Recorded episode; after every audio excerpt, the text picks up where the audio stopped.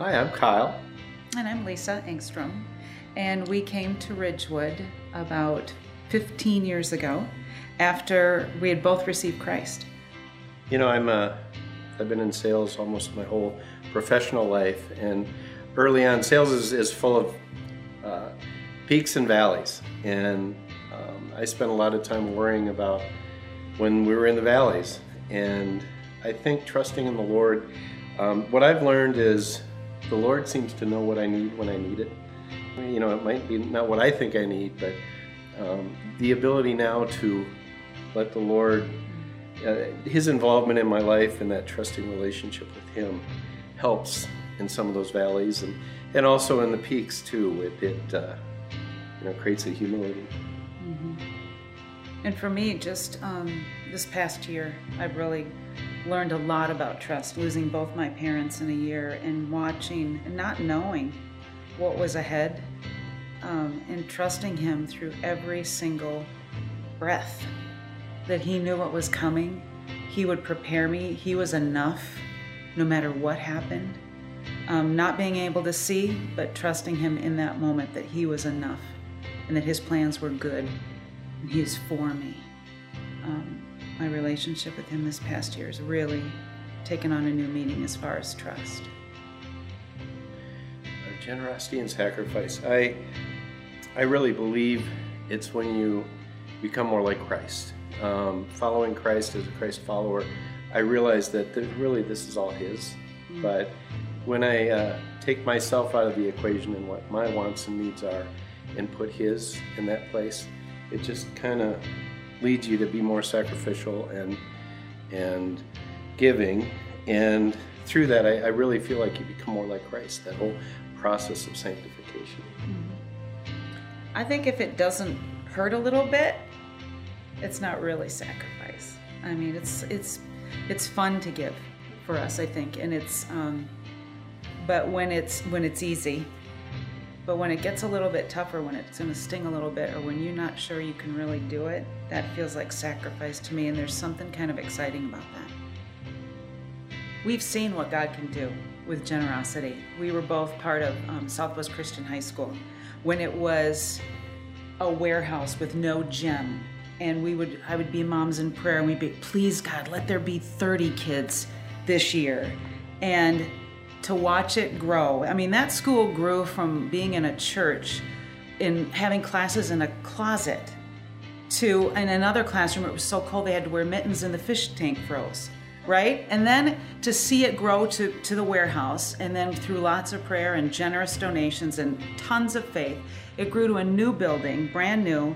And now they're already looking for a new building. And i mean not a new building they're okay doubling the size of the building. They're doubling the size of the building. Yeah. I mean, it's just it's incredible what's happened, and we think, oh, why would people want to come to, you know, a school if they're just going to a school just because it looks good? Um, you know, how shallow is that? But you know what? That's the way the world is, and if that's what it takes to get people into a a Christ-like school where they can learn about Jesus and find him there, then so be it. And I think the same for this church. I mean, I just know that um, that God, if if this is God's plan, and I believe it is, I mean, I think it's scriptural. He tells us to to take care of um, those with living with disabilities. He tells us, "Let the children come to me."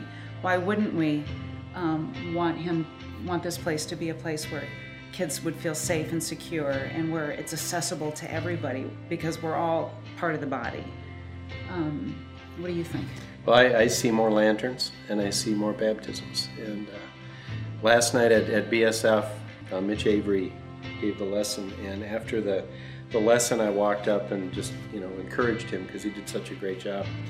And we were walking around the lanterns, and I said, "Mitch, do you know what these lanterns are for?" And he said, "No." I said, "Well, these are all new believers that we've, you know, that have come to Christ this year." And I told the story about Chad and the prayers for 52 and whatever God had in store, and it just blew him away. It was really, uh, but I think with with our generosity and and what Christ can do, I just look look to more lanterns and, and more baptisms. The baptism this summer, the baptisms this mm-hmm. wonderful too. So all for His glory. not for our own. Not and that's ours. what, and that's what's so cool. People come into the church, they see the lanterns, they see what God has done. And so when they see this building and they see how many people I, I believe are going to come because of it, you know, um, we're going to look and say, look what God has done. I'm Kyle. And I'm Lisa. And, And together, together, we are illuminating the light of Christ.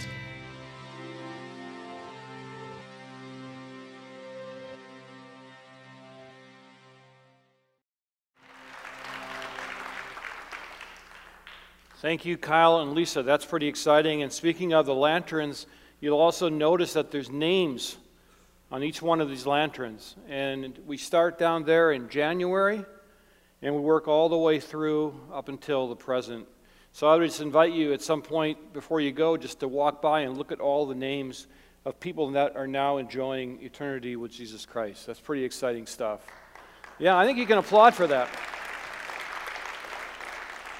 In the, in the Baptist manual, there's a page that says you can applaud for new salvations. So that's what we're doing.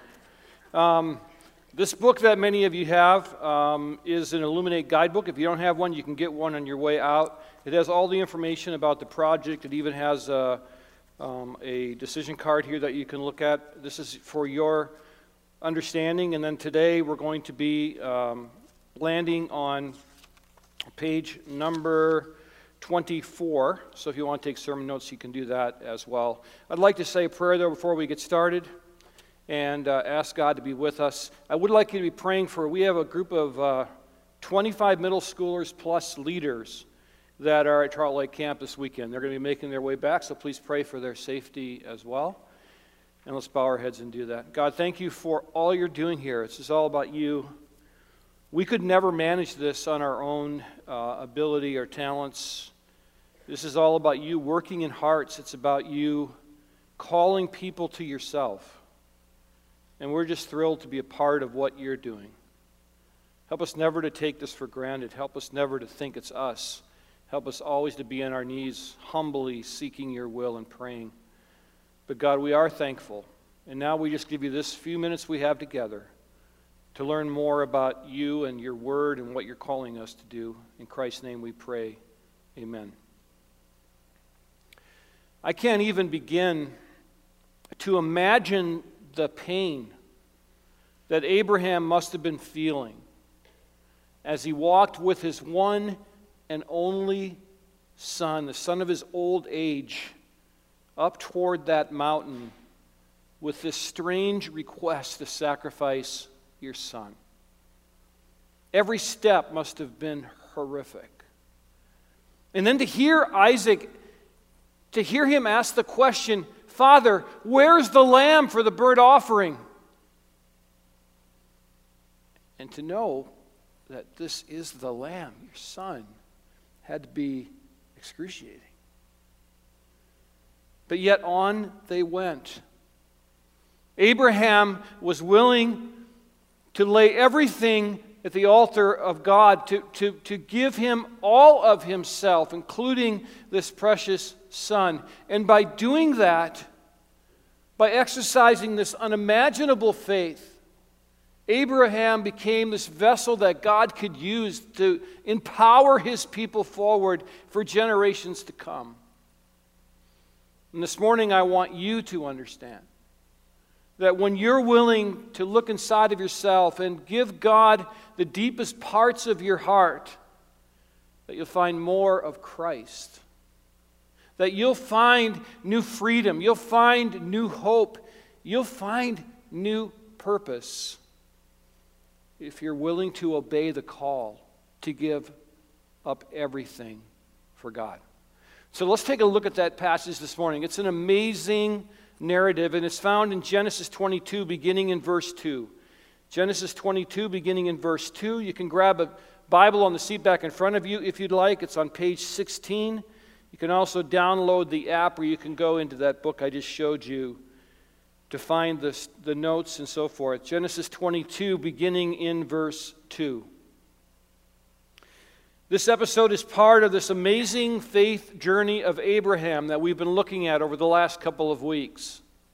We've seen Abraham called by God, first to leave his homeland, to leave everything behind his identity, his family, everything. And Abraham obeyed. And then we see him tested in this promise that God had given him Abraham, I'm going to give you a son. And Abraham knew that he was in his mid 90s.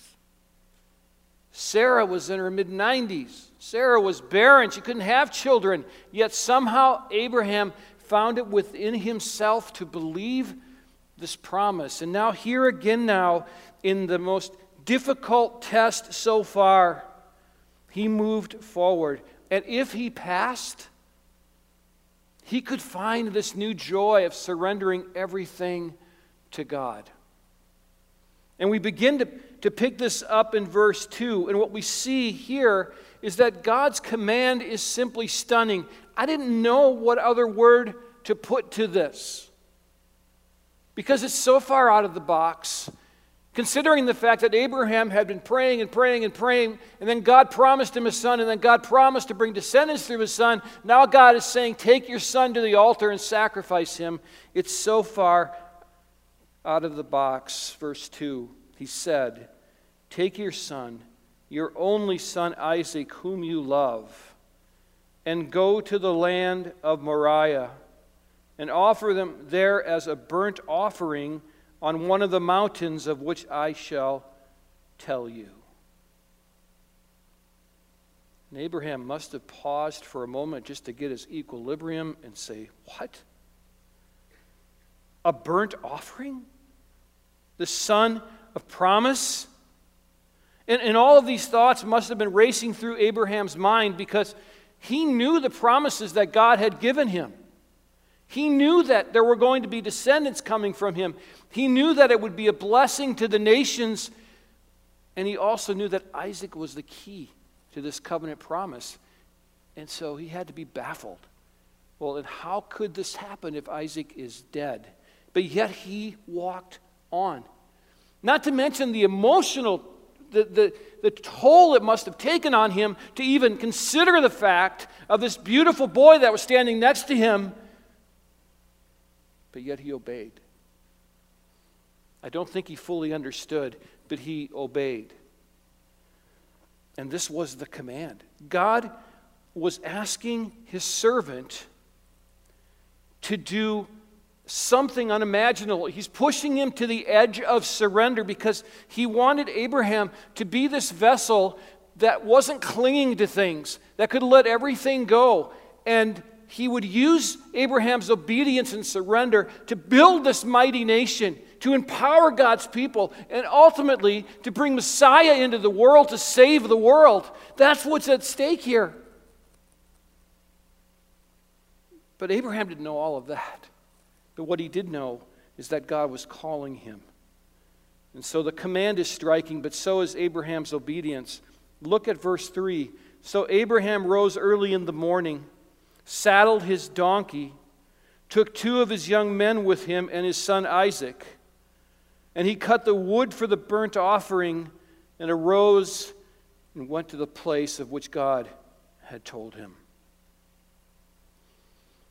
So the command is stunning, but Abraham's obedience is seen here as quick and striking. He got up the next morning and he began to prepare. He went out and cut the wood. He, he got his guys together and they began this two day journey, about a 45 mile walk to this place we call now the Temple Mount in Jerusalem. That's Mount Moriah. That's where this all was going to take place. And if you've been to Jerusalem, you know about the Temple Mount. Or if you've seen pictures, it's where that big Dome of the Rock is sitting right now, that Muslim, the mosque, and it's right there on that platform. That's Mount Moriah. That's where this would happen.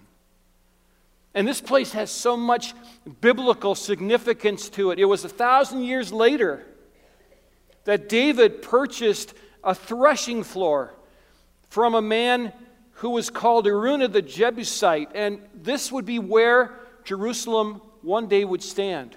Solomon built a temple there which was sacked by Nebuchadnezzar. Then Herod built the temple there. Herod's temple is the one that Jesus would have interacted with. That was sacked by the Romans in AD 70. But this is also the place that many believe that Christ will reign from during his thousand year millennial reign, at this very spot. This is where Abraham was taking Isaac for sacrifice.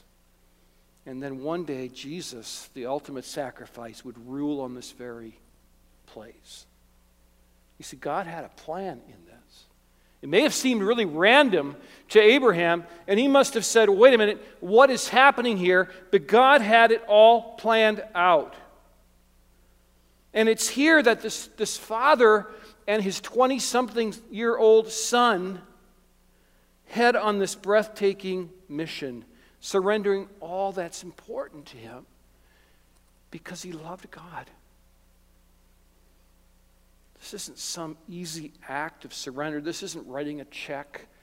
This isn't going to a garage sale and buying a couple of things to help the poor. This is giving up your son, the most important thing in your life. And God was calling Abraham to this. And it's always the important things. It's, it's always the important things that God calls us to because those are the things that become idols in our lives. It's those things that we hold on to, and then what happens is we hold on to these things, and then we, we push Christ out of those parts of our lives. And what he's saying is, I want to remove these idols so that I can give you all of myself, which is the precious treasure. Jesus is the treasure.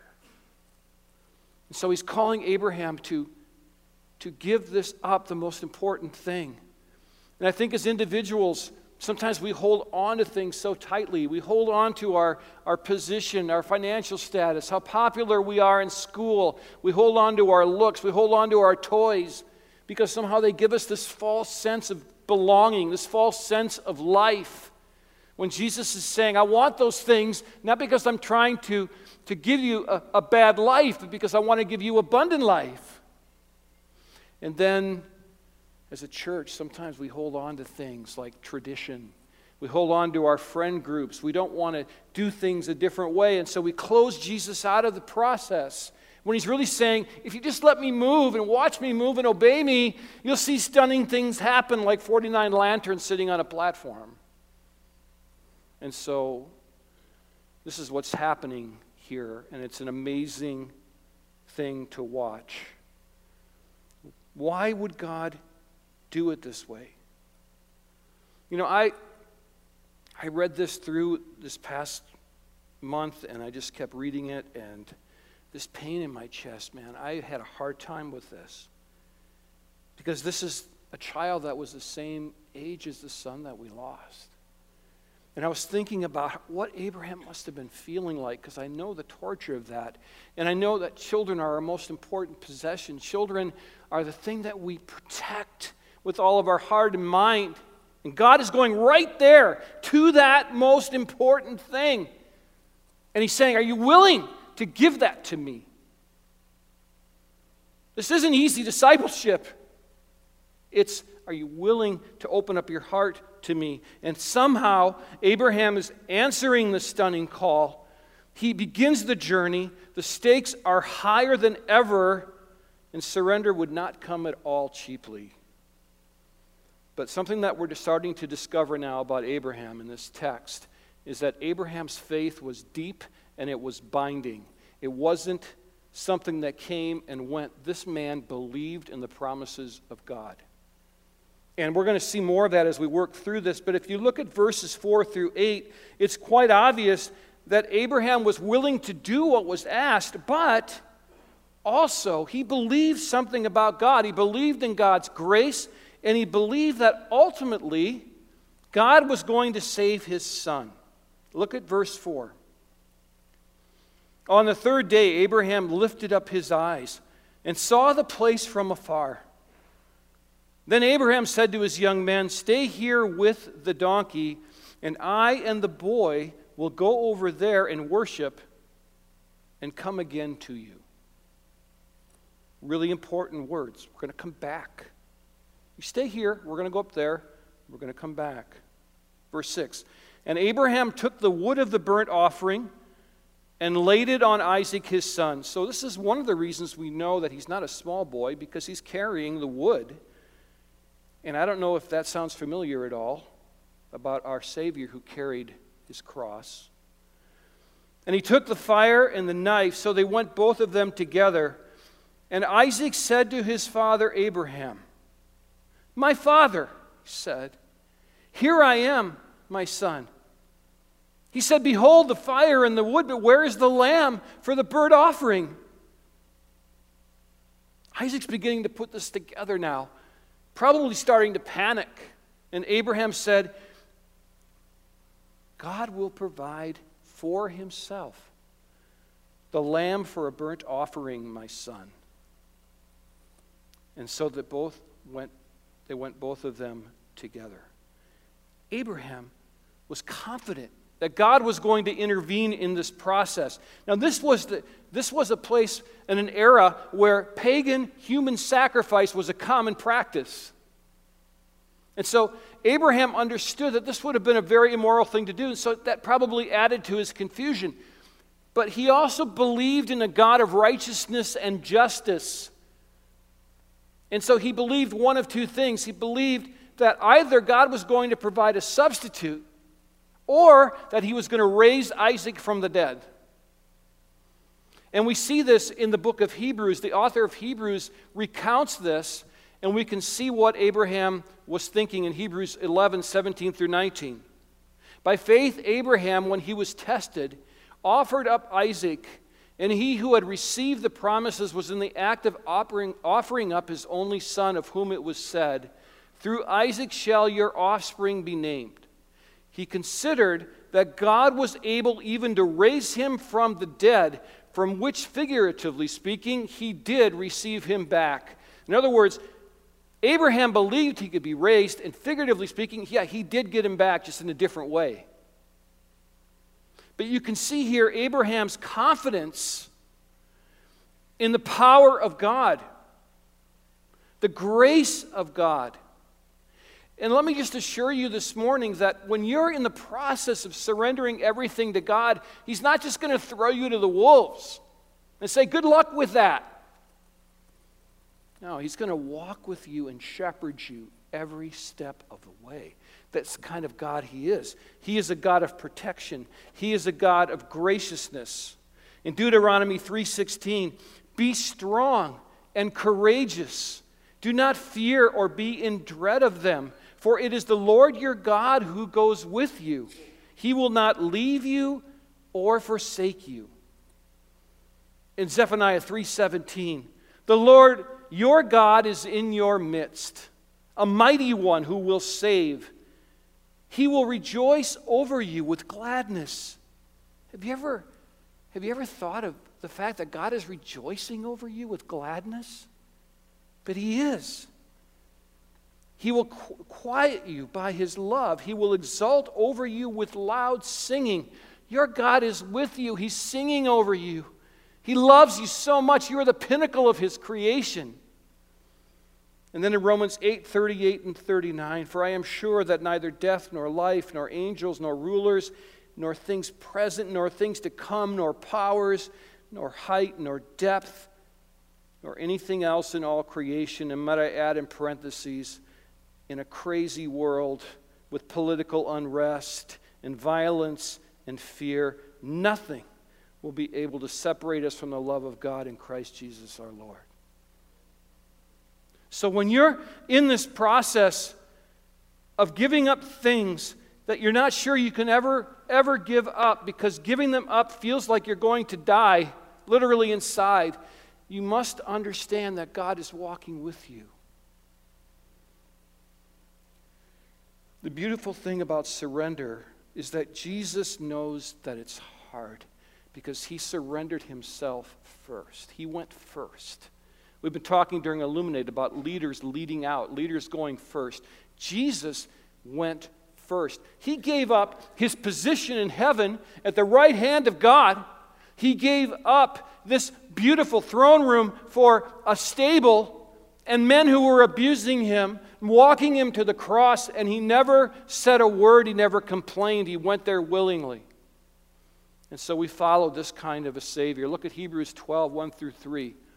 Looking for whoever the author of Hebrews is, it's going to be a great discussion in heaven because this author's tuned in, man. Look at this. Therefore, since we are surrounded by so great a cloud of witnesses, let us also lay aside every weight and sin which clings so closely, and let us run with endurance the race that is set before us, looking to Jesus, the founder and perfecter of our faith, who for the joy that was set before him endured the cross, despising the shame, and is seated at the right hand of the throne of God.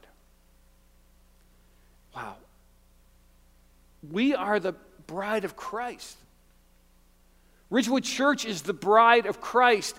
And so we're being called by God, I believe, at this time in our, in our church's history to sacrifice something in order to gain a tool that will help us save people. And we can look at Jesus and say, He went first.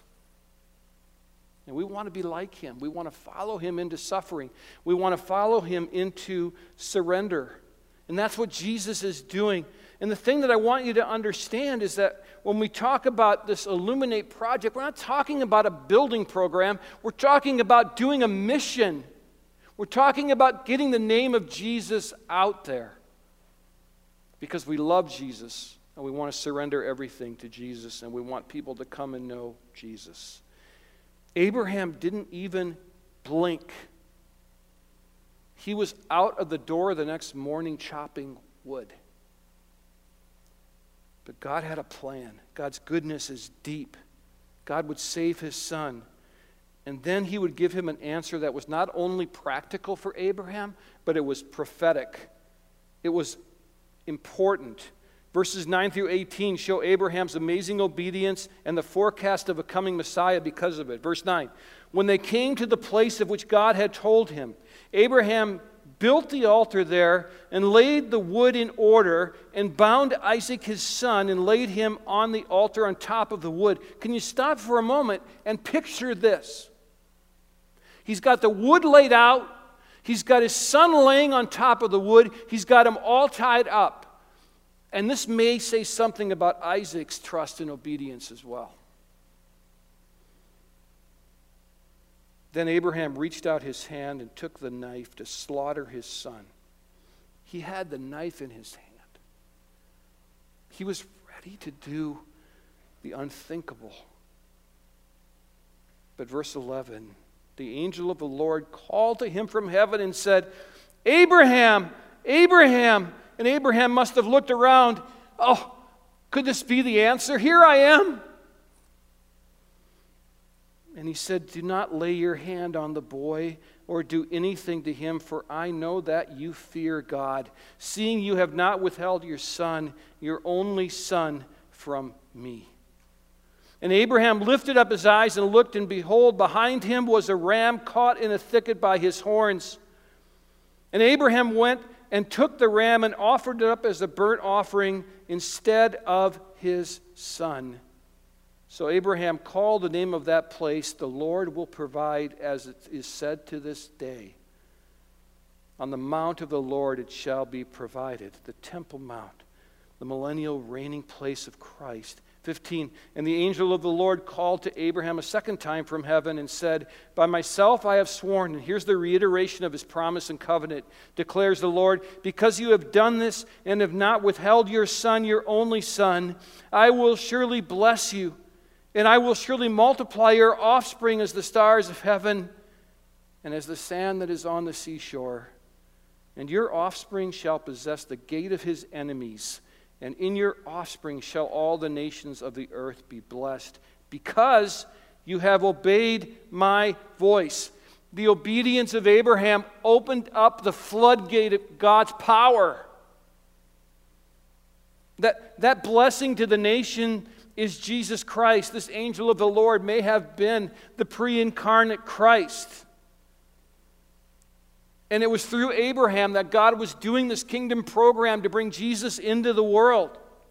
And one of the things that happens here because of his obedience is that substitutional atonement is introduced. And when we talk about substitutional atonement, that means that Jesus Christ, as a substitute for us, went to the cross and died in our place in order to make us right with God, to atone for our sin. And here's the first glimpse of it. We get this ram that's caught in the thicket that would be sacrificed for Isaac. Israel would sacrifice animals. Jesus would be the final sacrifice. And so John the Baptist in John 1:29 could exclaim, "There's the lamb of God who takes away the sins of the world." And here's the amazing thing about this event God protected and saved Isaac, but he allowed his one and only son to die on a criminal's cross, to be beaten, abused, and spit on for you and for me. This is an amazing picture of what it means to surrender everything. And so there was an atonement, but then also we see that the coming of Christ was enabled because of Abraham's obedience here.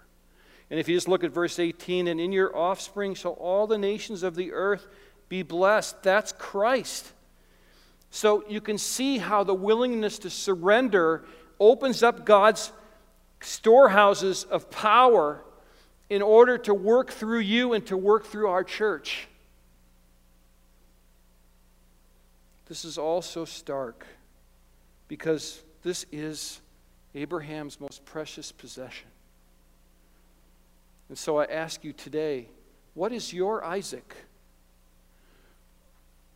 What is God asking you for? What are the things that you're holding on tightly to that might be something that is getting in the way of God? And then I think we have to ask ourselves as a church what is God requiring of us during this time? Because I'll tell you that churches do not become dynamic, harvest reaping churches unless they're willing to shift, change, and obey. And sometimes the calls to obey are not logical calls. They don't always make sense on the balance sheet. They don't always make sense given the history of the church. They don't, you don't always have the right leadership yet in place, but you have to trust God. And so, what is your Isaac? And what we're asking, the reason we're asking that is this illuminate thing is not the building, it's a tool for the mission. Illuminate is a tool. It's to provide a building that we can use. Picture for a moment, just to get a sense of what I'm talking about. Picture an intern that's doing like a residency here, being trained here. And this person is, let's say, a missionary intern or a pastoral intern. And this person is sitting in a room that's been fully refurbished in this project, and they have the right technology where they can interact with missionaries around the world and be taught by the best, and they can connect in. And that missionary goes on the field and begins to lead hundreds and hundreds of people to Christ, or translates the Bible into a language that is not yet translated, and more come to Christ. Or that pastor goes out and begins a ministry of planting and multiplying, and thousands of people come to Christ because that intern sat in that room that's been refurbished and had the right things to make that happen. Picture for just a moment a teen that's walking from Minnetonka Middle School East these kids walk by our building every day to head down to Target, whoever they're harassing down there. And picture for a moment that this teen is attracted by something new's going on there. It, it, it's clean, it's, it, it's attractive, and there, this teen finds out that there's a, an after school program, a place to have snacks, a place to meet. It's large enough to greet friends. And this teen, this student, is introduced to Jesus for the first time. It's just a tool for the mission. Picture for a moment, if you would, a civic leader in Minnetonka. She has a staff that she needs to find a meeting place for.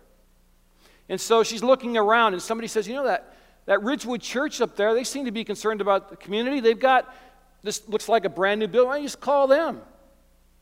And because the building is new and clean and larger, and there's a large lobby and a place for them to meet, this becomes their meeting place. And a whole bunch of non believers walk into a church for the first time, and they find out that church isn't so scary and Christians aren't so weird after all. This is a tool. Consider someone that's looking for a place to do a funeral. Maybe they're not believers. And, and, somebody says, Hey, why don't you call Ridgewood? And they come in here and they see this beautiful sanctuary. And then they go out there and they realize that we can, we can have a dinner of 300, a lunch of 300 people in our new lobby. And they say, Well, this has all the parking we need. Everything's clean, everything's refreshed. Yes, I'll do it here. And, and all of a sudden, there's hundreds of non believers sitting in here, hearing the gospel for the first time, meeting Jesus. It's just a tool. The mission is to get people connected to Christ. That's what we're giving money to. And so that's what we're talking about. We want to make Jesus known. We want to make this a headquarters, a sending off point, a gathering point, so that we can grow together because we have some dreams and visions that we believe God has given to us. Our staff and board went out on a retreat and we began to talk about what God could do here, and we, and we landed on some visions that we put on the whiteboard. Could we send out 50 new missionaries in the next 10 years? Outlandish? No, because if we partner with other churches, if we use what God has given us and the resources here, it can be done. We want to plant 20 new churches in the next 10 years. Multiply, multiply, multiply. Because you take, look up here. We're not even done with the year yet. You do this times 10. Then you add the other churches that those other churches are planting while the other ones are being planted, and you can start doing the math. A lot of people get saved. Can we do this? Yes.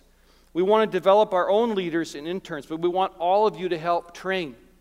Because all of you have special gifts that you can come in and help with. And so, for example, I see Justin back there. Let's say we have a young intern. Justin's very skilled in areas of law and business, and he could come and he could walk alongside of that student. And I see Susie over there. Susie could teach someone how to counsel. We could all be in this together. So it's not Paul's interns or it's not Neil's interns, it's ours. And we're sending people out to get people saved.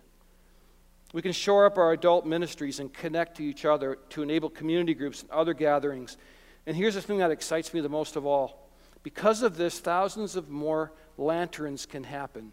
We put a goal on the board that may sound ridiculous, but when Chad honestly started praying for this, I thought he was nuts. Man of little faith. I thought he was just some kind of charismatic wacko. He's, he actually, God actually listens to Chad. So now, whatever Chad says, can you pray with me? I jump on board really quickly. So now I'm praying for a new car. But um, praying for 5,200 new believers in 10 years because of Ridgewood's ministries. Can this be done? Yes, but we have to be willing to multiply. We've got to plant churches. We've got to send leaders out and we've got to develop our own leaders to go and do these things. But it can be done. Why? Because the Bible says nothing is impossible with God. Remember when the angel visited Mary? Nothing is impossible with God. Just like our financial goal, you think it's crazy, maybe, but nothing is impossible with God because we want to make Jesus known. That's our goal. So, next Sunday is Commitment Sunday. And I want to ask you to make this a priority in your life. This will be our chance as a local gathering of believers to come together and surrender everything to God by giving to this initiative. Please, if you can, make this a point to be here. I'd love to have everyone who calls Ridgewood Church home to be here that morning. Even if you gave a commitment on advance commitment night, would you please come and fill out a card again so we can do all of this together? I can tell you, based on information that was gained by your advance gifts, I don't know numbers, I don't know how it attaches to people at all, but our financial secretary tells me that we're off to a great start, that God is moving. And so let's be a part of that movement. Let's come together and see what God has for us, and I promise you won't be charged twice. And even more, would you take this week and pray as to whether God wants you even to change that number that you filled out before? I know that God is continuing to speak to me, and He will up until that moment of commitment. And then, after we all come together and commit that night, we're going to come together and we're going to have a really exciting dinner together. This is a free dinner for your whole family. It's a really nice sit down dinner. You do need to RSVP, though. Please do that on your way out because we're not going to know how much money we have here. It's not going to matter. We're going to celebrate the goodness of God together. And we're going to have a time of fellowship. Then on December 2nd, this is when we'll be able to tell you how much we have in pledges because it takes a couple of weeks to get all of them in, to tabulate them, to be fair to all of the donors. And we're going to have a, what we call a celebration Sunday where we're going to reveal the total, and then we're just going to praise God like crazy because I'm pretty convinced that number is going to blow us away. See, these are exciting times at Ridgewood Church, but commitment is hard, and sacrifice is hard. Abraham surrendered everything to God. He gave God his most important possession, but God was gracious to him. And we can do the same. And if we are willing to follow through, if we are willing to sacrifice everything, then I believe God will rain his blessings down on Ridgewood Church. So, will you just take a moment and bow your head and I ask you to identify what is your Isaac? What is God asking you to give? And you can even put aside the money part of it. Just think about your life. Take a moment and meditate and see if you can release that to God, and then I'll close in prayer.